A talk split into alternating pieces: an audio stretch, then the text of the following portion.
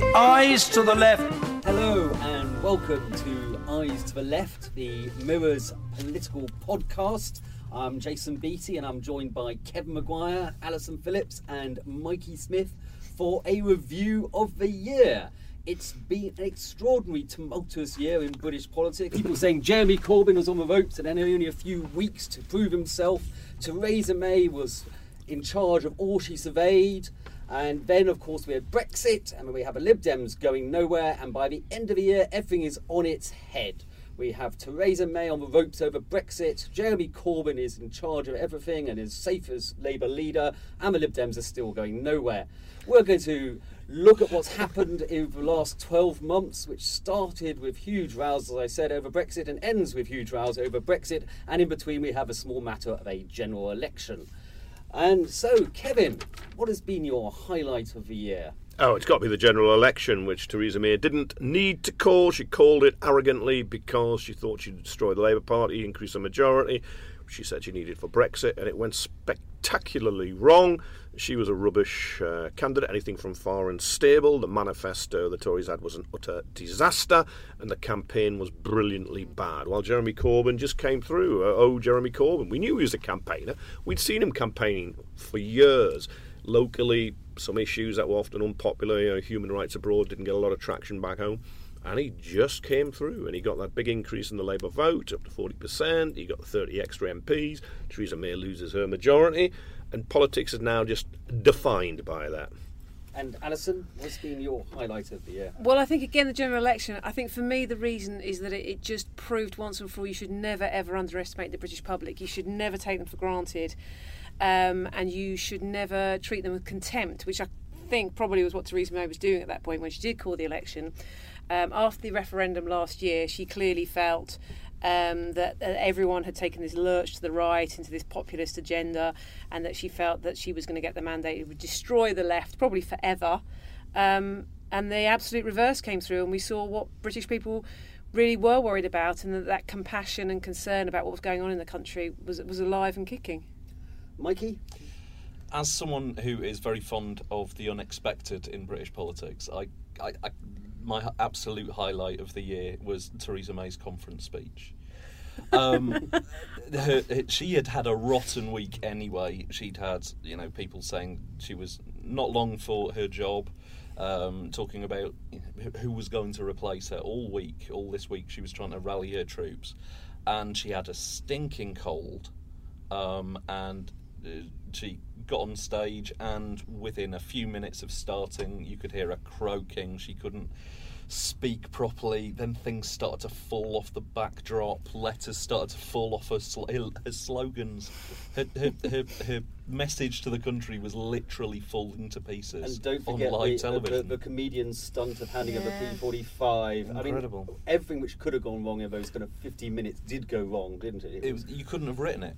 I thought the more extraordinary speech was actually after the election. She lost her majority, went to the palace, jumped the gun because she hadn't mm, sorted the yes. deal with the yeah. D U P from Northern Ireland at that point, but then went on the steps of Downing Street and she gave a speech as if she doubled her majority or got it yeah. up to one hundred.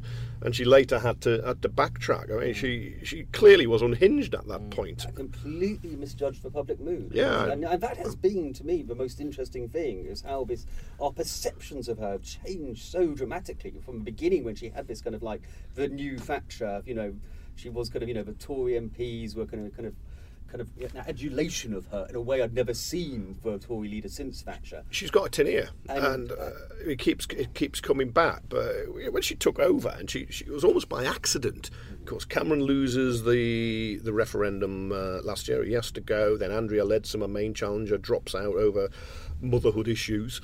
Uh, and then all of a sudden she's there and she delivers that fantastic speech on the steps yeah, of Downing Street, taking on um, burning injustices, helping the mm. just about managing people.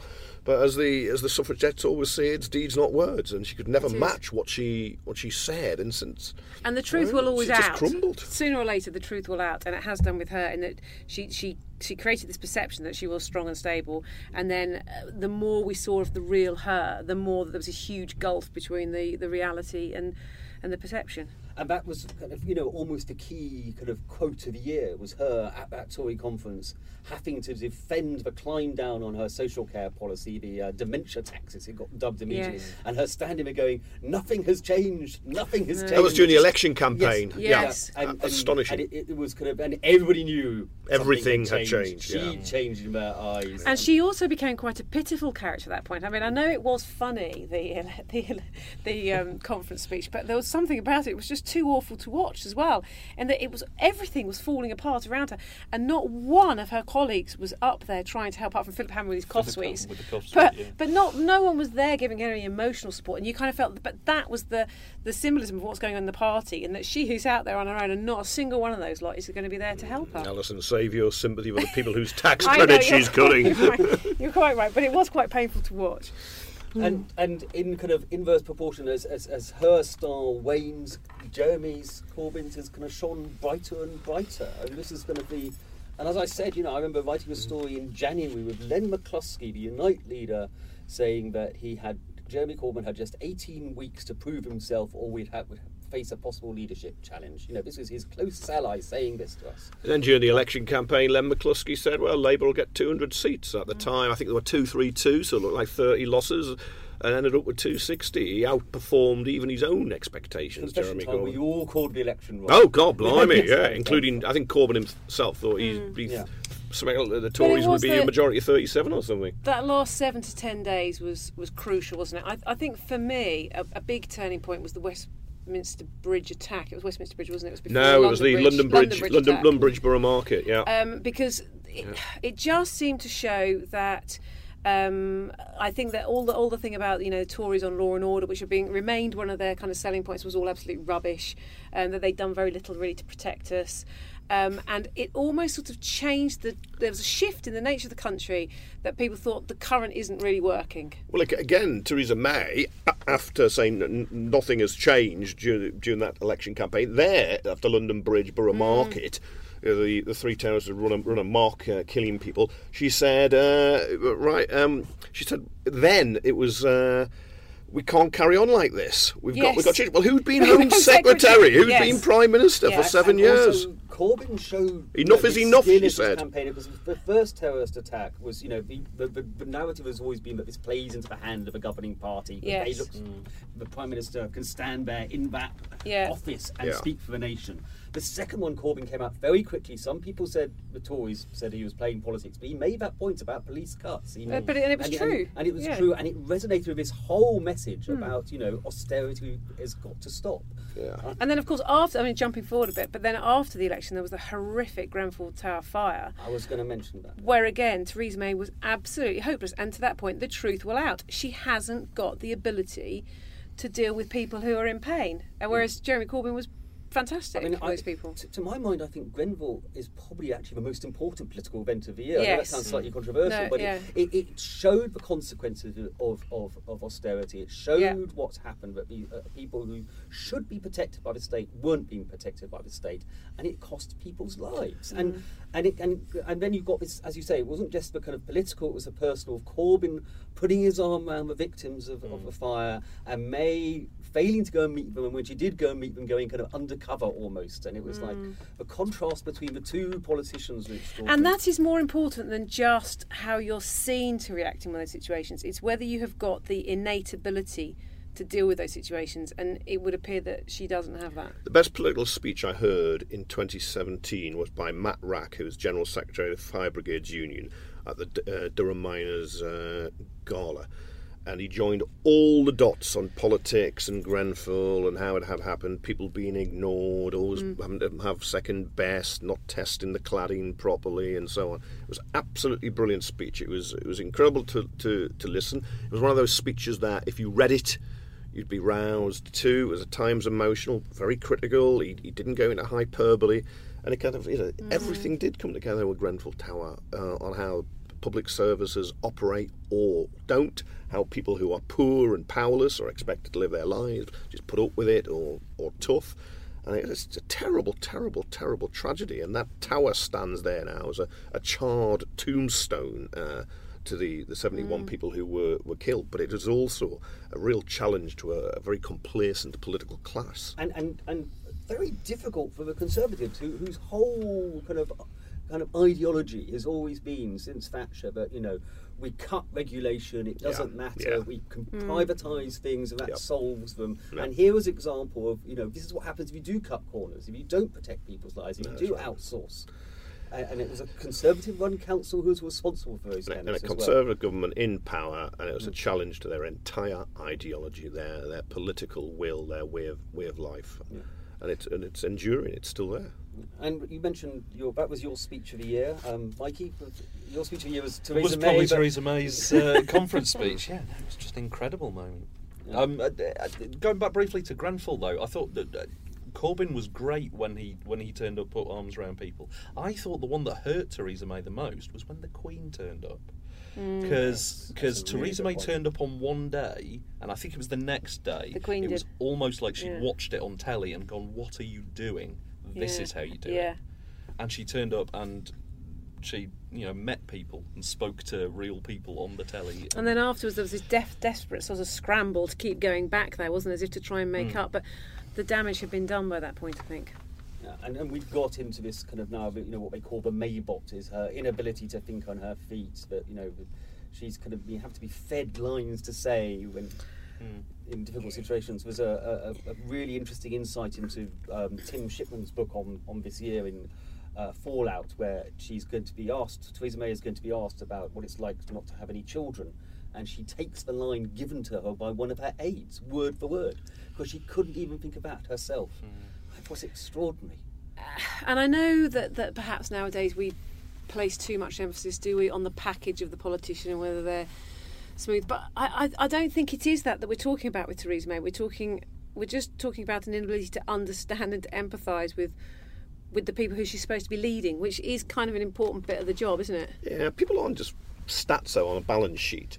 So I think you do need to, to understand emotionally how you people do, feel yeah. and live their lives, rather than just reading a, a textbook or a dry report. Otherwise, how That's are you going to make the right do. decisions about what's the right... I don't think you can, can you? No. And this is where a few times this year Philip Hammond has also fallen down. Because he has this... He, he always comes across like he has this, you know, they call him Spreadsheet Phil for a reason. But there's been two things this year where he's been really tin-eared. Um, there was one in, like, a couple of days before uh, the election, he was on the radio and he was told this story uh, about a struggling nurse who couldn't make ends meet mm. and uh, and all this. And he came back with the most robotic, you know, answer mm. about, I, I don't know, interest rates or, or whatever. I don't remember exactly. And then uh, a couple of weeks ago, he was at the Treasury Committee and he just... very in a in a, in, a, in an almost blasé way said, yeah, well, one of the reasons, effectively said, one of the reasons we have uh, slow growth, uh, slow uh, productivity, productivity yes. in the U K is because uh, we've, you know, it's a good thing we've done it, but you know, we've got loads of disabled people into the in, in into work. And don't forget his line is also about there's no unemployed. Oh yeah, well, quite. Yeah. I liked it when he said, well, "You don't move all your furniture in the new house when you buy it," because he clearly has several houses. the, the truth is, most of us that. do, Chancellor. I mean, that's yeah. what you have to you have to get out your house to move into your new house because you've sold the other one. Yeah, but we're going slightly a, a, a yes. off message. I was going to come up with my, my two speeches of the year. Uh, one was uh, Ken Clarke in the E U debate when he kind of magisterially mm. went through the arguments about, you know, why we shouldn't be leaving the single market and. Uh, And kind of, you know, stood up to his own party, but he got kind of applause from the other side. I'm a rebel. Yes. Yeah. Yeah, and, and the other one is uh, slightly more controversial, is the Labour M P uh, Laura Piddock, who in her maiden speech attacked the House of Commons for yes. being a stuffy club. Yes. And, and she got so much stick about that from members of the stuffy club, didn't she? For, yeah. Uh, and I but don't was... want to be... And then separately she said, I don't want to be friends with Conservatives. Mm. I can't be friends with Conservatives. Mm. And, and, and I, but I thought I kind of liked her bravery. I liked the fact she was kind of, you know, saying kind of, you know, kind of truth unto power. Uh, I knew her through Shaw Races and the Red Card, with what she, where she worked, uh, going into schools and so on, and using football to, you know, t- t- attack, uh, attack racism and talk kids round. And she's a brilliant communicator, and she's very, very bright. She's she has shot from the uh, from the lip a few times, and, uh, and and got into got into trouble. But that was a terrific speech. It marked her out. And of course, the things like the she look not friends. She really meant down in Westminster. She wasn't yes. going to come down to Westminster and just get pally with Tories. And then it gets twisted against her com- completely. It's a bit unfair, but she's very resilient. and I kind of other newcomers, because we obviously had a new intake of M Ps after after the general election. Is there anybody else caught your eye? You know, I, if you if you're looking at newcomers, there, are, there there was a good crop. Like I think Tan Desai, Desai is good in uh, Slough. I think he'll the Labour first Sikh M P we've had for, for some time. Yeah, yeah. And, he, and he wears a turban, which very few Sikhs do. So he, mm. he does. Uh, he he stands out. Uh, On that, I think uh, if you if you do that, you've got to say Ben Bradley, the Tory in Mansfield, winner of Beard of the Year. That's right, and uh, fancied by the uh, Toff or whatever she's called on uh, yeah. I'm a Celeb. Yeah. Uh, that that, um, uh, that that woman, um, but um, Emma Dent Coad in Ke- Kensington never expected to win it. Given Grenfell, Extra if I was right. if I was living in Grenfell Tower or living in that area, I'd I'd be thankful that Emma Dent yes. Coad is my M P. And not the Tory who was there before, but because you huge, know who will yeah, fight for you. Absolutely, but what a huge job to have had to take on at that at that part for her. Huge challenge, and she's she's and again done she's extremely well. She's had a lot of stick. Some of her jokes have been uh, a bit off uh, and so on. And of course, she's a she's a big Republican, as I think most of us are. Uh, but it's how we know it's it how those are spun, isn't it? Against but it is. People. But what really re- re- said things that. But yeah, but what really counts is what she does. Again, it's deeds not exactly. words, and she is she is fantastic on Grenfell, and she knows at root of it all is inequality, mm. and she's actually brilliant at exposing that. In you've got the richest borough in in the country, and yet you've got huge areas of deprivation. And if, if we're supposed to live in a, you know, kind of caravan stretched out, you know, the rich at the front and the mm-hmm. poor at the back. I mean, look, this isn't, you know, there's there's huge gaps in this caravan in that area where, where people just haven't got two pennies to. to rub together. Some of them living in Grenfell Tower, not all of them. Some quite affluent people living in that tower too, but she's she, she is just fantastic at challenging again the establishment. Yeah, and, and she's, she was on my list of newcomers of the year. The other one I had was uh, the Tory, uh, Kebby Badenoch. Who oh, yeah. Very, she was the warm-up act for Theresa May's disastrous speech. Oh, yeah. And actually gave a better speech than Theresa May. Yes. Mind you, I could have given a better speech than Theresa May. Given what went wrong. But I, uh-huh. she's I, very charismatic. Uh, I kind of, you know, kind of. Yeah, very good. I um, uh, I sort of ruined her trip back from the Tory conference uh, after her triumph because I sat behind her on the train. And I saw a friend nudge her, so they couldn't say anything. Okay, so I was listening. Yeah. Uh, and anybody else caught your eye out of the new generation? Some some have fared slightly better than others. Uh, well, uh, I mean, uh, I, I I I don't think a, a section on newcomers can mm-hmm. can go without oh, mentioning yes. um, uh, our friend Jared.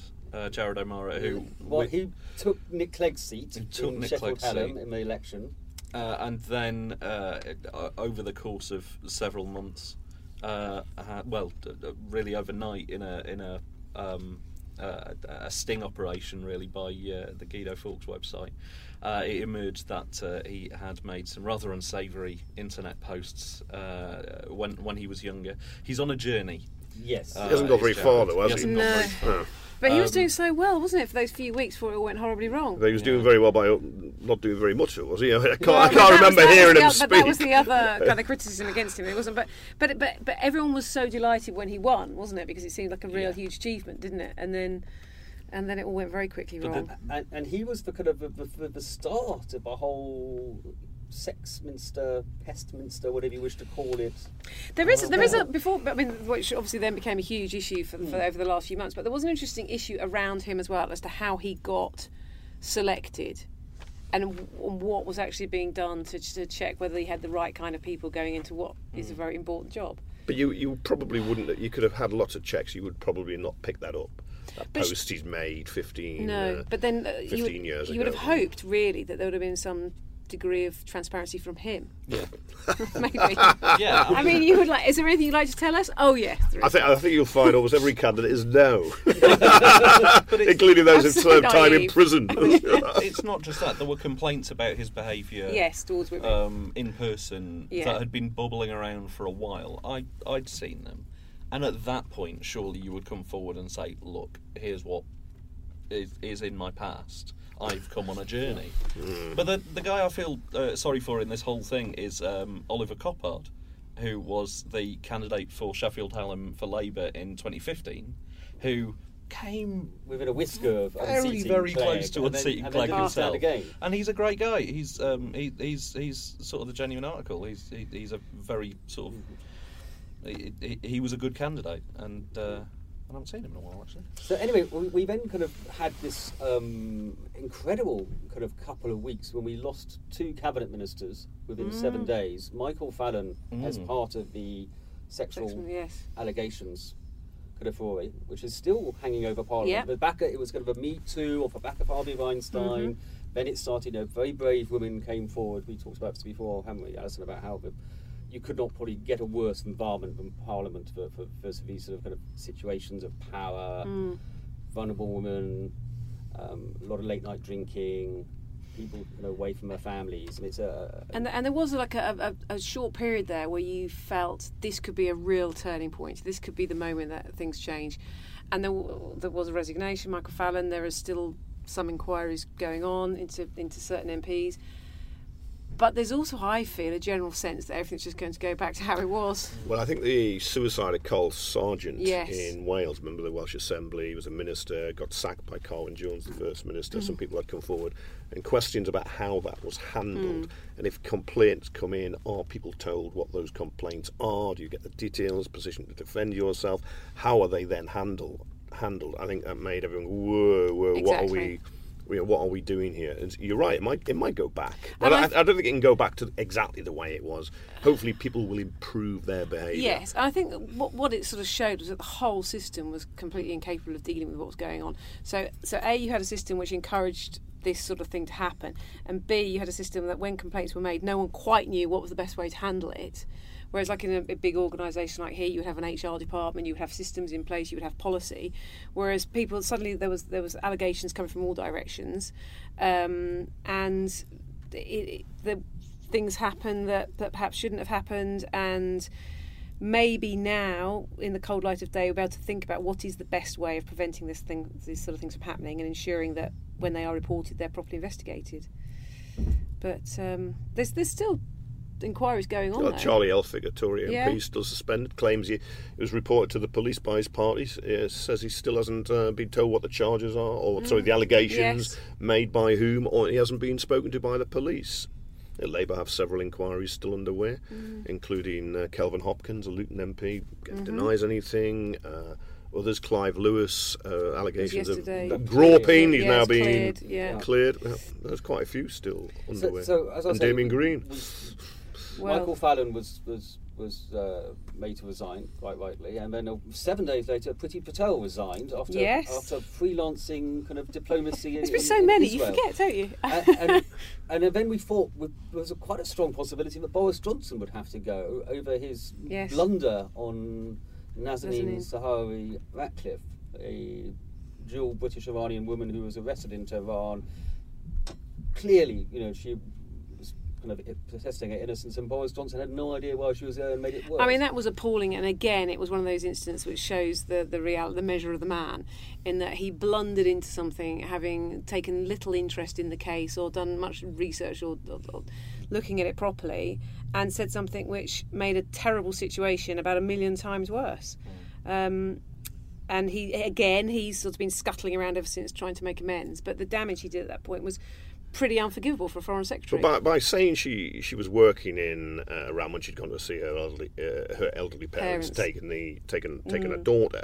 But once he once he'd said it, he makes a mistake, and he's sloppy. He's not a details person. But then he denies he's said it. Yes. Uh, and won't apologise. Eventually, after a week, ten days, he had to concede he was he mm-hmm. was wrong. And he's got to make amends now. I'd propose a prisoner swap. We'll get her back, and he can he can uh, spend uh, as long as he likes I mean, in a jail in Tehran. I mean, he has been found out this year, hasn't he? I mean, no, he's, but, yes. He's kind of, you know, cheap jokes about, you know, Brexit, when he was saying, you know, you don't want to kind of to the Italians that, you know, it's kind of you, prosecco. Was, yeah, you'll be able to no. sell less prosecco to the Britain. You don't want that, and you know that sort of kind of you know. Uh, Kind of, kind of awful joke about the, the conference he made about, you know, the dead bodies oh, washing up on the shore of Libya, yeah. and again blunder after blunder, tries to laugh it off, and but even on the substance, which I found was interesting, he's had to kind of climb down. He did that big article for the Telegraph, four thousand words, mm. setting out his red lines on Brexit. Every single one has been erased yes. in the last week. On the de- yeah, on the, so on they've conceded. He said yeah. they've, the E U could go whistle for their, their divorce bill. We're paying thirty-nine billion now. Uh, the E C J are going to have jurisdiction over over uh, E U citizens' rights here. Again, Boris said that wouldn't happen, and and it's just extraordinary. I mean, he hasn't got any shame at all. No, he's a, he's a shameless Tory oaf. He is and he's a liar. We we know he's he been sacked twice for lying in his career. Perhaps he should have been sacked for, for more all, often. The foreign officers are embarrassed by it. They are, him. but and all the buffoonery really is just a means of covering up um, a lack of substance. And I yeah. think that's what's been found out, isn't it? Yeah. But even slightly more, so I think even slightly worse than everything he said um, about that poor woman was when then Michael Gove then went on television one um, Sunday and was trying to support Boris by by saying something like, well, that's what we believe that she's What, what there was for. she doing? I don't know. I don't know. And there was something... Yes, you do. There was something that was just very... With him, it takes it to a level of something more sinister. Well, is it, his is calculated. It, it is. Goes it is calculated. Johnson's is, uh, yes. is busking and it what's badly. What's kind of slightly frightening is the Tories seem to have an endless stock of old Etonian caricatures. They've now got Jacob Rees-Mogg.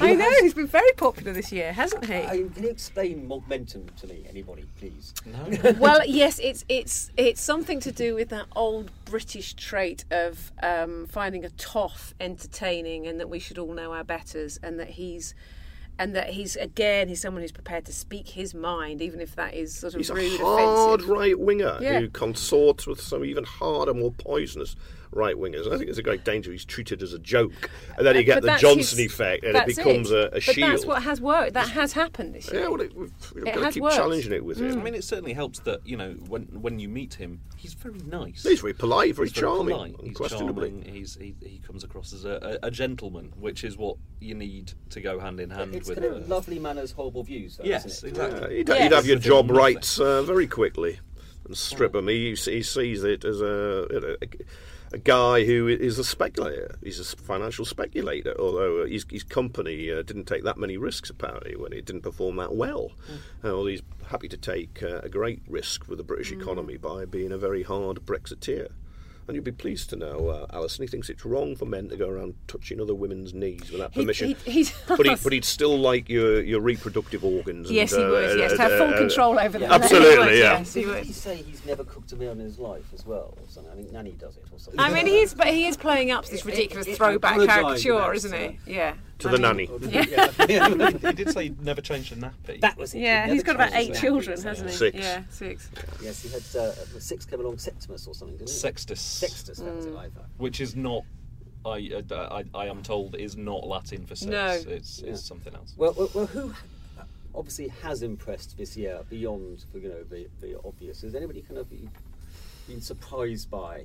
Well, I think, I mean, it's obvious, isn't it? But clearly Corbyn has had an extraordinary year, hasn't he? Jeremy Corbyn yes. has had an amazing year in that he has, um, well, he became a sort of a, a sort of a, a, well, he was like a cult figure, but he's a, he's a mainstream cult figure now, if such a thing is possible, um, in that he took uh, Middle England and, and everyone... can see hope. I think it's that message of hope that he can give people, that it doesn't always have to be like this. Do you, do you remember, Alison, we interviewed him I two do. days before I do. polling day, and, and he told us that something special was well, going to happen. And I have to say, it, when it was when he looked at us across that table, and I said, what are you going to be doing on um, Friday morning? I said, if if you win, what's the first thing you'll do if you win? And he looked, he said, we will win. And I suddenly thought, gosh. Yeah, they, it's a kind of, uh, you know, politicians have to say that. Know, uh, if he said we're some, not going to win. I know, uh, yeah. But there was something about the way he said it. And also because by he that point... He didn't think it, though. He didn't think no, it on the night. Well, no. Yeah. And they didn't win as well, to be fair. No.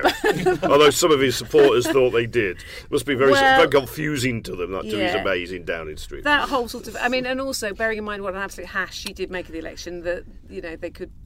there was still room for to have done more. You, you got to, you got to say the D U P, Northern Ireland's well, D U P, yeah. have done well in, in well, extracting one billion, a billion, well. uh, uh, uh, hundred hundred million per M P to prop her up, and then they managed to completely throw a spanner in our Brexit works. Well, they've humiliated her twice as well, like you said earlier. Foster is my survivor of the year. I, I mean, you know, well, she's more than survived. She's uh, she's she's been fantastic. Yeah, Cash she? for Ash is still around, well, well, isn't it? Thing, but uh, nevertheless, her future was in, mm. in serious yeah, doubt. Yeah, start of the year. The, the, the Cash for Ash. Yeah. There's, there's no yeah. government in, in, in mm-hmm. instalments, and there she was. Now she comes back and negotiates this kind of blind of a deal, if you want, the D U P. I mean, it's disastrous for the rest of us, but it's to, to prop up May's government. And, and as you say, and then kind of moves in on Brexit suddenly yeah. from nowhere. On, on, I mean, when the Prime Minister breaks off from negotiating with Michel Barnier and Jean-Claude Juncker mm. to take a phone call for, mm. from, from you, then you know you've got a bit of power, haven't you?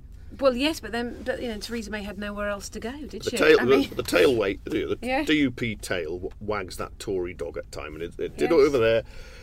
Theresa May was prepared to move the border down the Irish Sea, so Northern Ireland would shadow the Republic of Ireland and the single market and the customs union. Now, the, the plan, because the D U P wouldn't have that, is the entire United Kingdom yes. will now shadow uh, the Republic of Ireland and the rest of the European But the Union. Mere thought that that, that um, they thought the D U P was ever going to be happy about a border going down the Irish Sea was just yeah. insanity in the first place. Yeah, it's incompetence, of course. I mean, they must have realised. But if you, if you look at the, the Labour side, I've, I've got a soft spot for Chris Williamson, the Derby North M P, who is a Corbynista. Um, a vegan brick, former bricklayer. V- vegan bricklayer, probably Britain's uh, first and uh, only and never again. But, uh, but, I, but I love the way he always just takes any criticism and bounces back. But Emily Thornberry yes. is... astonishingly yes. uh, she's she's bounced back from the the misery of being sacked by Ed Miliband yes. before the twenty fifteen election. Yeah, yeah. exactly. Remember him? Uh, he was the geeky wad, uh, odd Ed. Uh, but uh, it, it was sacked over Clay. Well, I think completely wrongly the taint that she was snobby, which she isn't. She took that picture in the Rochester by-election, which was the huge flag hanging out of a window, not the white van uh, outside the house. And look, I don't know anyone who would want to live next to somebody hanging a huge dirty flag out of the house all the time, particularly those people on the Sun, the Mail, the Telegraph and the Express uh, and the Star who were claiming uh, she was snobby for objecting to it. But it's absolutely correct. When she takes Prime Minister's questions, mm. she just does it with such alarm and flair and lands the blows and it's humorous. Yeah, yeah she's very funny. She's yeah. in charge of a chamber. She's got... You know, you've got the Tories eating out of her hands. It's it's quite an impressive performance and an amazing comeback. No, she gets ta- yeah. she gets talked of as a as a bit of future leadership contender. That may be overdoing it, yeah. but she might be a king or queen maker rather than yes. the, rather than the queen herself. Uh, anybody else impressed you? Well, I mean, we haven't talked about Donald Trump yet, have we? How long you got? How long something. do we have? Yeah. A lying, racist, sexual do. predator. I don't think we need to do the potted history, but there's been some. There's been some. The, the one moment that that sprang out to me when I was thinking about this was his speech to the U N. Do you remember that? Mm. When he got up there, and you know everyone else is making these very, very, very sensible speeches, and he said. Within minutes of starting talking, he'd called uh, Kim Jong-un Rocket Man. Yeah, that's right. And said he was essentially threatened to blow North Korea off the face of the planet. And that was one of the, the mild moments. We're calling him Rocket Man. I mean, it was like Donald a P R Trump, dream from Don, Kim Jong-un. Here's, here's a thing I keep bouncing on. Donald Trump has been president for less than a year. Yes. And well, but then we have gone through, through nearly a year without any like nuclear war, so I mean I think that's definitely a step in the right direction. It's a base you can build I mean, on it. Exactly. But we remember we started the year with May jetting over. To, yes, to, to hold hands. To yes. the White House yes. to be the first leader. To, to, to meet Donald Trump, the most awful scenes oh. of them walking down those steps and him grabbing her hand. And, the only thing and I, what another terrible misjudged. misjudgment. I agree with that, but I think to be to... fair against Theresa May, Kevin, I do think that when she picked him up, I mean when he picked him up, picked uh, him... that's a good bit of gossip. When she picked him up on retweeting the Britain First thing, which she did. And I think that, that did show some courage because if she if she hadn't dealt with it at that point, then, then she really but would have been. She failed to pick him up on when he got done. She, she did, but you've got to remember, this is a woman who is trying she to get us out of Europe, and we have no other people to do much well, trade with. Part, this is the, so, so and that's point, what, Alison, isn't it? But, but we we desperately need trade deal with the United States, and we can't do one with somebody as erratic and. and As but we haven't got Trump. any choice because um, he's going to be there for so a few some, years to come. Somebody should remind her it is America first with Trump. It's well, not yes, Britain exactly. first, except when it's a far-right racist uh, extremist. You know, this is a guy who apologises for the far-right in the United States. I mean, it's, it's, it's awful, dreadful. He's kind of, you know, he's still got sexual harassment claims against him. He's a danger to world peace. Mm. He's this, he's this move... they promised to move the U S embassy to Jerusalem. You know, it's been, but yeah. one area you have to tread sensitively. He's, he's gone in with both feet. And of course he's going to come to, to Britain, yes, uh, open the U S embassy probably next February. It won't be the red carpet ride down the Mall uh, state visit. But nevertheless, he's going to be here. There'll be great crowds protesting against him. It was from the inauguration. Um, do you remember when there was the photograph of how many people had turned up? And he ends up with this ludicrous spat about whether he had more or less people. He is bonkers. Presidency and, in and you did sort of think, because I had sort of thought, oh, well, maybe when he becomes president, he won't be as he had been during the campaign. But, but sure enough, he has been and worse.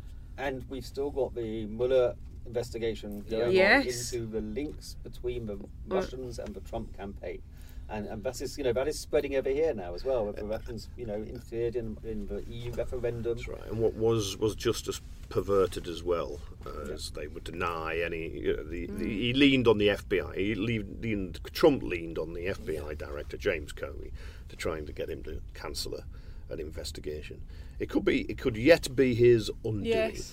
Before we move on with Trump, I have to send a shout out to the, the, the two people we have sadly lost this year, Sean Spicer and Anthony Scaramucci. Oh, yes. Both of whom I can only assume are working on fantastic books right now. Spicer's just said he's going to he set the record straight in a book, um, which I very much look forward to. Yeah, it was. It was. We got used to this kind of Friday afternoon about four o'clock, and there was another resignation yeah, it's about or sacking six weeks from, in a row, wasn't it? But from the White House, is yeah. this kind of you kind of tore through his staff.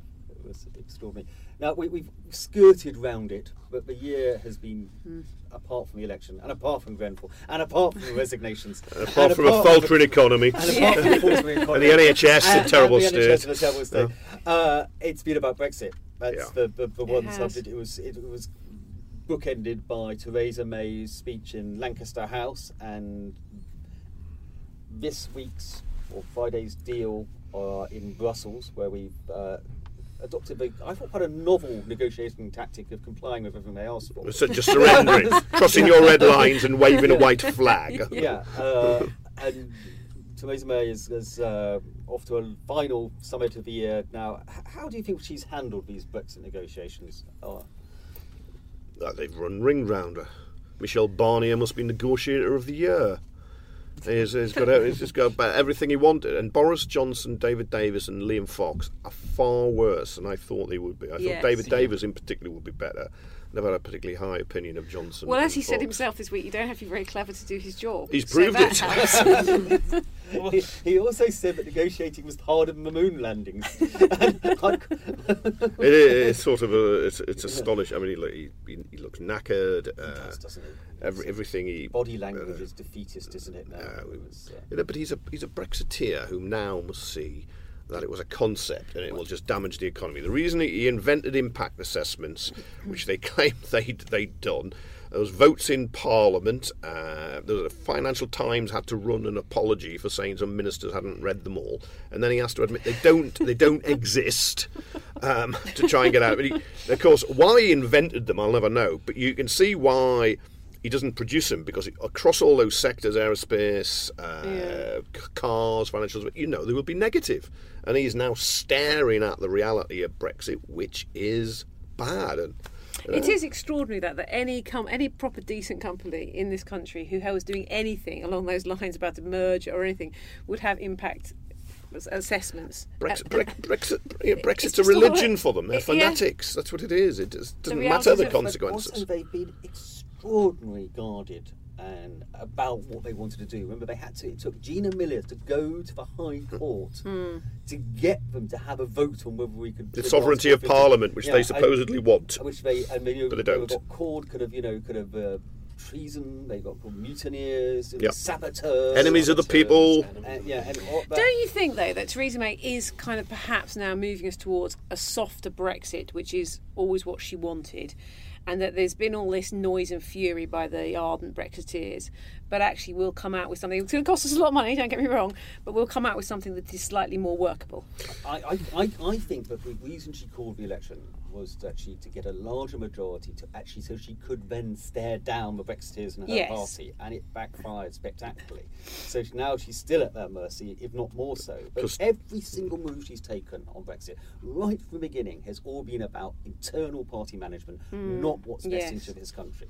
Uh, and that's it's, that's it's been from the beginning. That's why yeah. Cameron called the election. It was a tactical yeah. issue internally in the Conservative Party. Stop the rise of U KIP. Mm. Backfires. He goes. He'll be the worst prime minister since Neville Chamberlain because of that. And she's a, she was, was a Remainer then. She'll be a Remainer now, which is why yes. she can't say she'd vote for government policy in a second referendum, which would be would be would be Brexit. But she's not in control in any way. And the idea we're just paying thirty-five billion pounds to damage the economy and have less influence is a Prime Minister who is going to inflict yeah. a, an incredible amount of national self-harm. And she must know it. She just wants to keep the show on the road. It's all about the Tory party. But then it's not what about alternatives the could, could could she have taken in I the last few months? Well, I don't think she should... She's got to be honest. She should have been honest. But she should be honest. Not have unilaterally declared that we were pulling out the single market and the customs union. Without no, that was a huge mistake. And... Actually, one which is proving really problematic was ending E C J mm. jurisdiction, European Court of Justice jurisdiction, because I, now we get very techie, but it covers things like the aviation industry yeah. uh, and covers kind of medical research and all of these sort of areas which we're now finding matter. Mm. Um, and she should have, I think, done a kind of grand commission or something and said, look, you voted for Brexit, now we have to decide what it's going to be. Yeah, well, she, well, she triggered Article fifty and set the clock well, counting yes. on two years before, before, before yeah. she knew where she well, wanted to still, exactly get, and then has an election in the middle of it. Still haven't had a cabinet discussion on what sort of Brexit they want. And the reason, but the reason will be is, is they will just be so divided. But they yeah. can't exactly. They can't have that conversation. No. Which is, and she's not. I mean, she is an enough. impossible situation, isn't she? Yeah, of her own making. Yeah, I'm not, I'm of her own making. Yes, no, you're right. No, she was she was in the party that promised the referendum. She was in the party that lost the referendum. She naturally lost a majority. There must have been so many times this year that she must have just wanted to be a million miles away from that job. Yeah, but they all... But she's had to stick it out. She wants to be Prime Minister. She doesn't want to go down and be forced down. I think she looks like somebody who would rather be absolutely anywhere else on earth. They always, they always think uh, tomorrow will be a sunnier day. Couldn't be much. Could be much rainier, could it, than some of the ones we've had. No. But it's, you know, she's... incapable of doing anything. You know, she had to, as soon as the election was over, she ditched every single manifesto promise in it. She ditched for fox hunting, she ditched for grammar school, yes. she ditched for social care, she ditched for plans to take away free school meals. I mean, I'm glad she did it. but, but, but, it was, but she, yes. And she's got no power to do anything. And, and as you said, right at the beginning, her speech when she talked about burning injustices, she's done nothing no. to, to, mm. to correct any of those. Oh, look at the waspy women. Yeah. That's appalling. All these women born in the nineteen fifties, nearing yep. retirement, they've, yep. they've been stripped of pensions. They're not going to get jobs, or they're not going to get well-paid jobs. They're told to get apprentices that won't pay.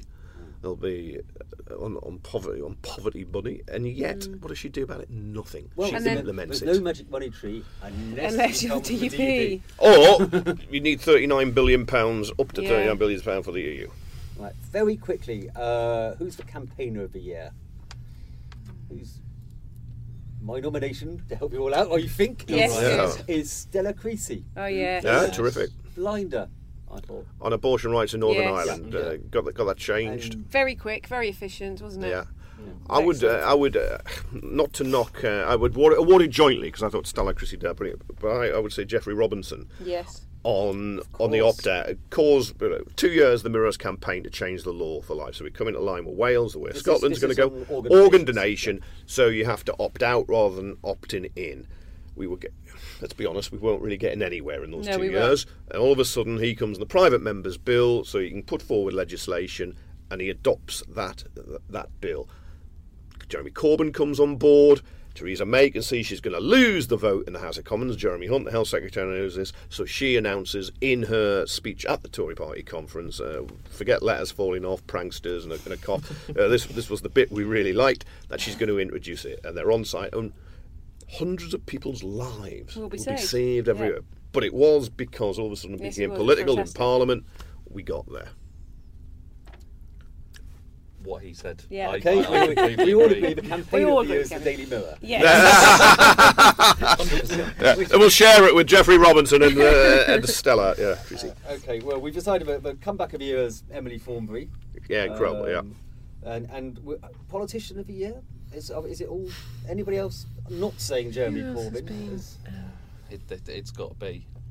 It's, it's oh, just Jeremy Corbyn. I mean, that in itself was extraordinary, well, wasn't yeah. it? There were a thousand people at Glastonbury singing that song. Yeah.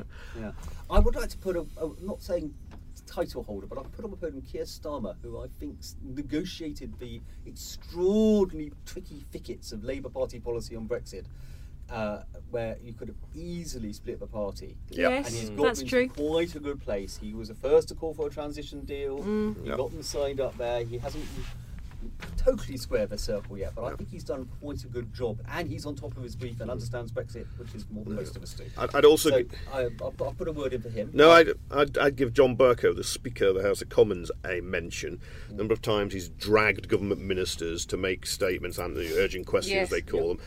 But also he spoke out very quickly about Donald Trump and the state visit yes. and addressing both yes, houses of Parliament, which Theresa May had effectively yes. promised him, saying he's not coming here, he's a racist, misogynist and so on. And he got a stick, some Tory M Ps were trying to topple him, being proved absolutely mm. right. Going back to uh, Keir Starmer, mm. um, he was my second choice for uh, Speech of the Year, um, because of, it was his speech in the debate, it was the first debate, I think, about the Brexit withdrawal bill, where, you know, it had been put out with, with quite some bluster by David Davis beating David Davis, and then Keir Starmer stands up and very slowly, very methodically, like with pauses in between sentences, did what he he is trained to do, which was he was a lawyer. He he, he did it as if he was explaining it to a jury, picked it apart yeah. bit by bit. And it was. I, I, I, I've been back and watched that speech a couple of times since. Uh, yeah, the other there's a couple of others Massive. I think we should mention. I thought Amber Rudd for being Theresa May when yes. Theresa May was absent, yes. and, and standing and, and, in for her in the T V debates yes. two days after her father had died. And yes, she was fabulous. And, I, I thought, and shouting at Boris to stand up when he just sat there during yeah, her, her conference speech as well. Yeah. So I, I, and, she's and, good. She's and tough. The other one is, is Ruth Davidson. Uh, she's been who, fantastic. Who has, you know, they used to joke there were more pandas in Scotland mm-hmm. than there were Tories, and now she's got thirteen Scottish Tory M Ps. Mm-hmm. Uh, it's a sensible line on Brexit. Um, I think she's sensible well. line on Trump. Well, given that she now, after the Scottish elections in twenty twenty-one, may seek to become an M P, yes. but at the Tory conference, the two people who now tickle their uh, G-spot are, are her and Rhys-Mogg. Johnson is very much a distant third, if uh, third at all. And can I ask what um, surprises that we're expecting uh, in the new year? Is Damien Green going to be out of a job? What, the, you mean like the, the unknown unknown? Yes. So you're going to be you going over a Donald Rumsfeld. I make them up. uh, Mystic Maguire. Mystic, Mystic Mag. give, give us your... What, next year? Yeah. Ugh.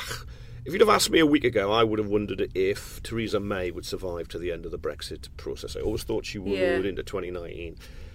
She might be getting better headlines now, but we're just in the Brexit foothills, and there's a mountain to climb. Yes. She can easily slip now. She's got to make some very big decisions very soon. There's a deadline, but the E U wants to know what we're going to do by the end of February, and we now have to decide, and it's going to alienate some Conservatives. She's going to get it, find it harder and harder to hold them together. It's going to be really tough. I can so, see cabinet resignations over this, because it's going to, once they have to start saying, we want that sort of Brexit, not that one, then we're going to be in trouble. You, Europe's destroyed the last...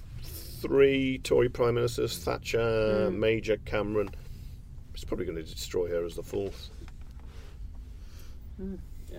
Uh, my other prediction is, I've never known politics to be so unpredictable. Yes. Mm. Yeah, it's well. so febrile, and yeah. it changes so quickly. I mean, you know, we weren't expecting a general election this year. We weren't expecting Jeremy Corbyn to do so well. We weren't expecting no. two cabinet resignations in, in two weeks. Um, no.